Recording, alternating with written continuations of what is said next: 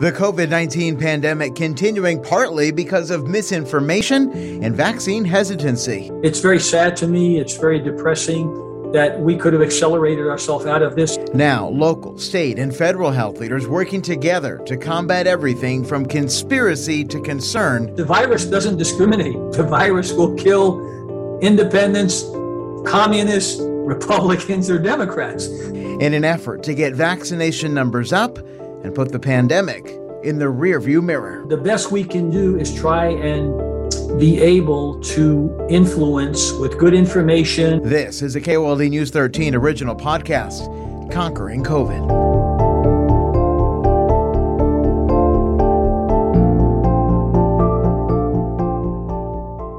I'm Andrew Capasso with KOLD News 13. Welcome to this edition of Conquering COVID.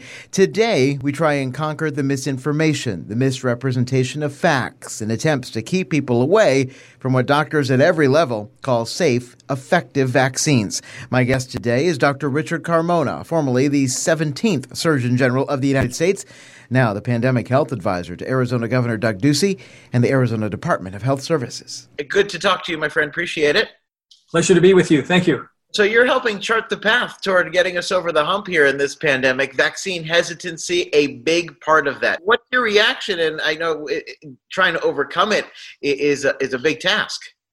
It is, but you know, we've unfortunately we've had about a two-year experience now. Uh, me overseeing the university mm-hmm. and uh, working at a national level as well, and even globally sometimes. So these problems are not unique to the state of Arizona, but uh, doing the best we can to overcome that vaccine hesitancy recognizing that we can win some of those battles, but sometimes um, we recognize also that there are just some people that are going to remain recalcitrant. But our goal is to get to a significant enough number of people vaccinated that we have herd immunity and that will protect society at large and contribute to the nation getting out from under this dark cloud. Um, I've asked others this. You've you've been in health for a very long time. Have you ever seen something like like this, where you have three vaccines, safe vaccines, effective vaccines, but we're still not where we need to be almost a year later?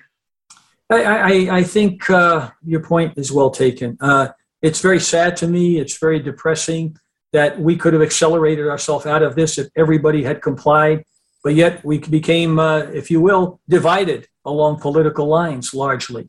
Um, you know, I often, when I speak about this to larger groups, I'll say, you know, we are the United States, but the last year and a half we appear as the disunited states, you know, and where we should have come together uh, in a war against a common foe, an invisible threat, we divided along political lines, along partisanship, and a whole host of, uh, you know, bad information that fueled people's uh, conspiracy theories.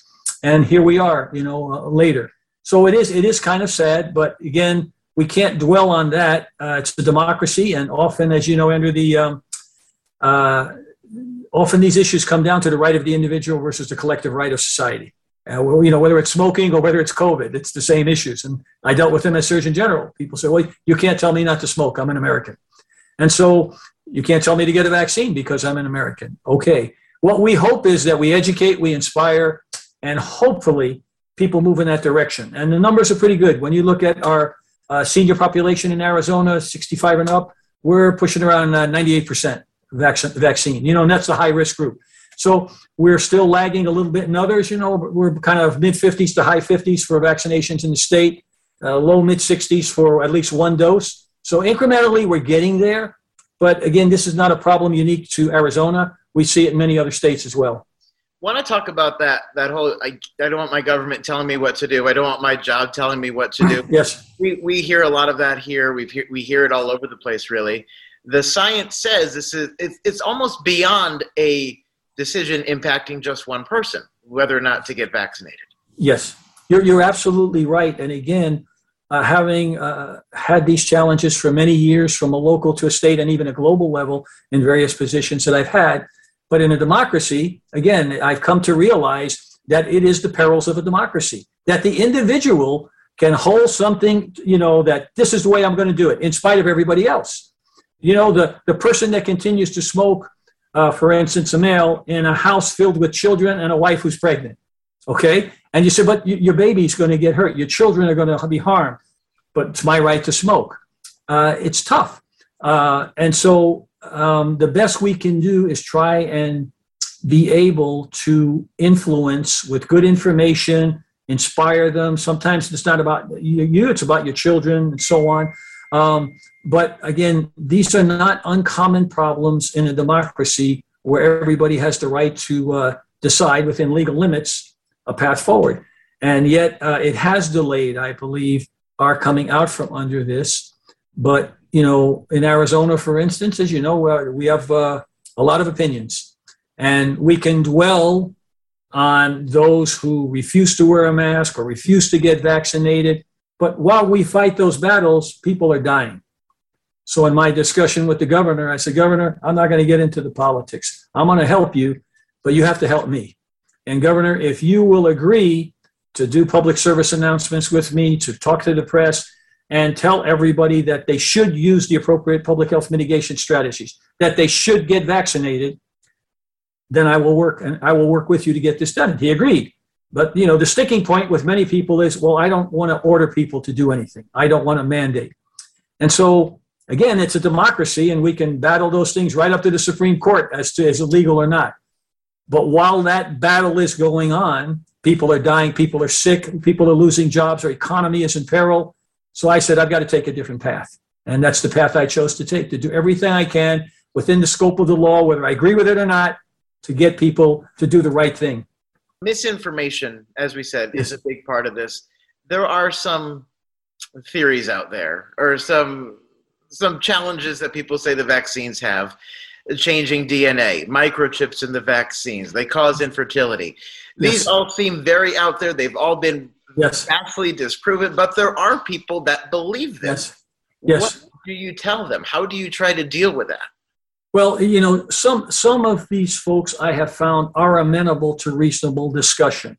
Yet others are well entrenched in an ideology, whatever it happens to be, political or otherwise, that they just don't change the name. They don't trust the government for, for any reason. You know, that's allegedly one reason. Others entrenched within the political system. I spoke to a, a gentleman who was very, very sick from COVID and about to go on a ventilator.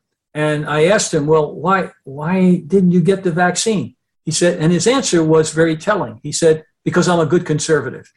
And I just thought, sir, that really has nothing to do with this. Okay, uh, however conservative or liberal you are, the vac- the virus doesn't discriminate. The virus will kill independents, communists, Republicans, or Democrats. Let's just you know, and I, I often will tell people who are so dug in, why don't we all work together and get rid of the virus and then we can have our political battles when we're healthy okay but right now people are dying people are sick our economy is being stressed uh, and you know and the governor and i have had discussions on this and we are absolutely in agreement.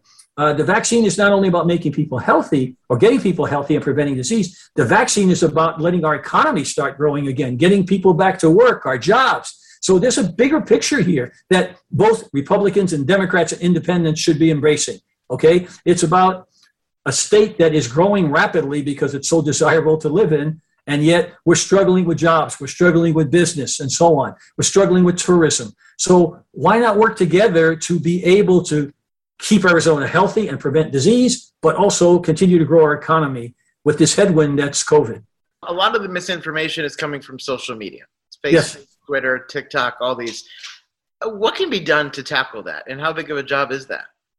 Well, as, as you know, Andrew, you see it playing out on the national media today with Facebook and other accounts. And, uh, you know, what constitutes uh, reasonable um, information where, where does it cross the line? And of course, this is nothing new. People have written books about this and papers for decades. As far as you know, uh, the Orwellian world. I mean, do we want to have government telling us what we can read and what we can say, or are we free to say? And you know, and generally, what happens is we are free to say and do what we please within limits, as long as it doesn't harm others physically. Okay, but you know, that's that. There's a fine gray line there because people who are promulgating these conspiracy theories or putting out bad information uh, are harming other people. So, is there, is there a role for government to remedy that? Uh, or at a minimum, at least correct the record? And of course, we see politicians who will leverage some of these things for their own benefit to be able to embarrass the other side. And my remarks are, you know, bipartisan because I've seen it on both sides. Okay. But to me, this is a time that America should come together as one. You know, we, if, if we were attacked by a foreign nation, there would be no Republicans or Democrats. We go to war to protect America. We're attacked by a foreign microbe that's killing us and decimating our economy. Why can't we come together as one and fight this battle? And when everybody's healthy, we can go back and have our arguments about what we agree and disagree on in the political world, okay? But right now, uh, we've allowed uh, this virus to divide our nation, and that's painful. As someone in health, focused on facts, focused on evidence, how frustrating is it to you that this has become so partisan, so divided, and so it's just to split us up even more? It is very, very uh, concerning to me as somebody who's been in healthcare, somebody teaches at the you know, graduate school, the medical school, and I, you know it, it's it's like we uh, we should be able to come together around this. And, I, and there's people I know, you know, from my background in law enforcement and the military, who refuse to get it. I have a niece who is a paramedic firefighter in a big city, doesn't trust the government. I'm not going to get it. Yet her mother has multiple sclerosis and is very ill, and she's at high risk. You know, and, and yet I couldn't convince her. You know, so it becomes personal as well. And um, I, I just, I'm very frustrated with it, but I don't let it stop my passion. And the governor and I have both agreed, you know, we, we just got to push past that. As I see in other states that are struggling with this, they're, they're, these partnerships haven't been formed as much. You know, I, I mean, our state is divided around a lot of issues. Uh, and, and the governor and the legislature have acted. Uh, and half the people say, well, gee, you know, I don't like that. But again, uh, that's part of a political process. And these are folks that are duly elected in their offices, whether we like it or not.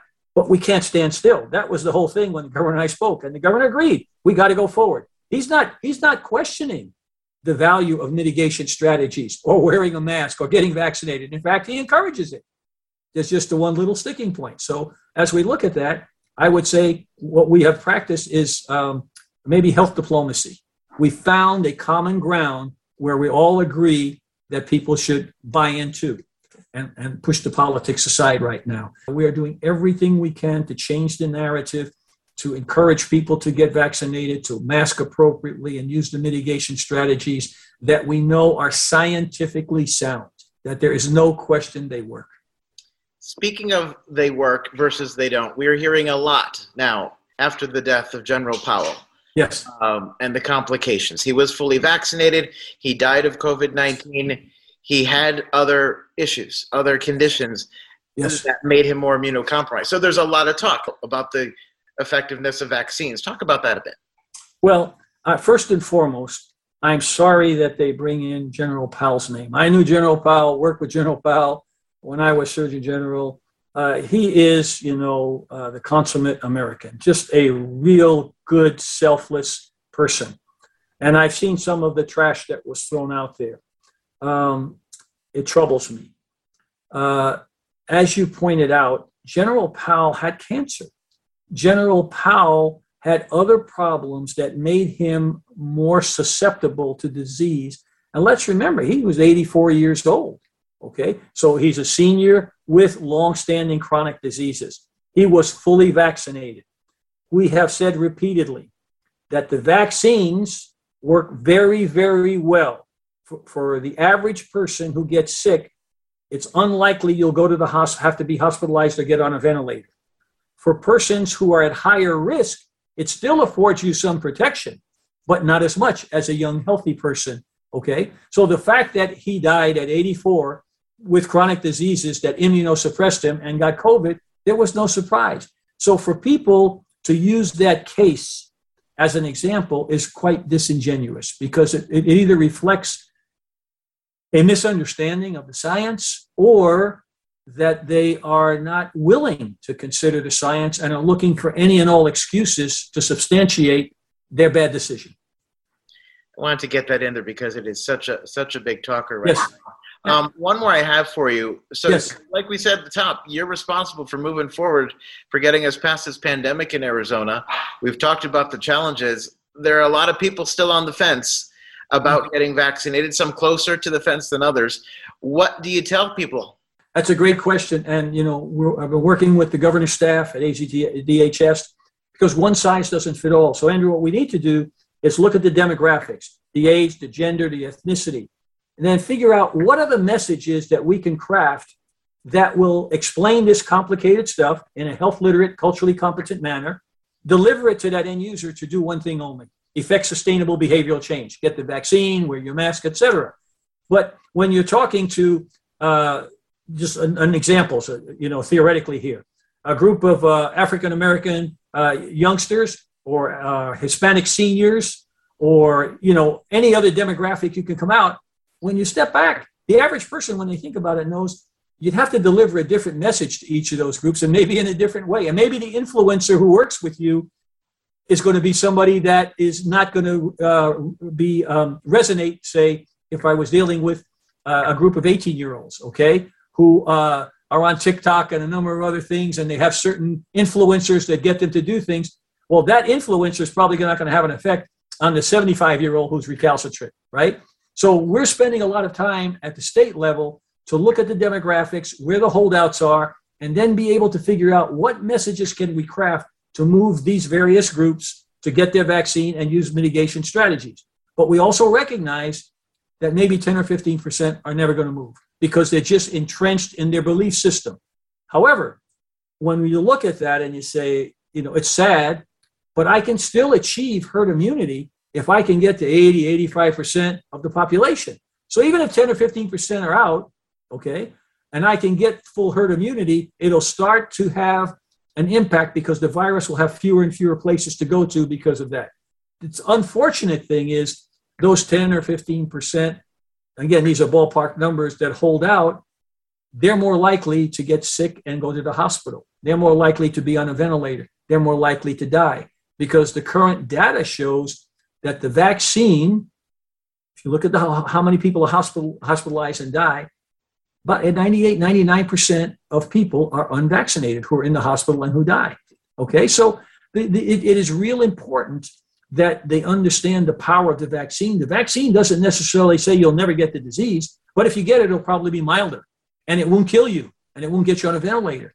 Look at all the stories you've probably seen, like me in the last month, of people dying on ventilators asking for a vaccine and, and saying, I, I wish I would have got it, you know, and they can't breathe, you know, one breath at a time speaking, or they're on a ventilator and can't speak at all. You can't get that back. It's too late once you get that sick. So uh, it, it is just so sad that we have become a nation divided around a, a invisible threat where we should be a un- nation united with no light between us around eliminating this threat so we can go back to our new normal so that our businesses could thrive so that unemployment will go away you know all of those things and health will be with us dr richard carmona thank you so much. It's a great uh, pleasure to talk to you. I'm sure we'll talk to you again soon. My pleasure. Thanks a lot andrew. Bye-bye now a big thank you to Dr. Carmona. Next time, getting kids vaccinated. Pfizer's COVID 19 vaccine ready to go into the arms of kids 5 through 11. With that, a new round of vaccine hesitancy and lots of questions about that vaccine and parents protecting their kids.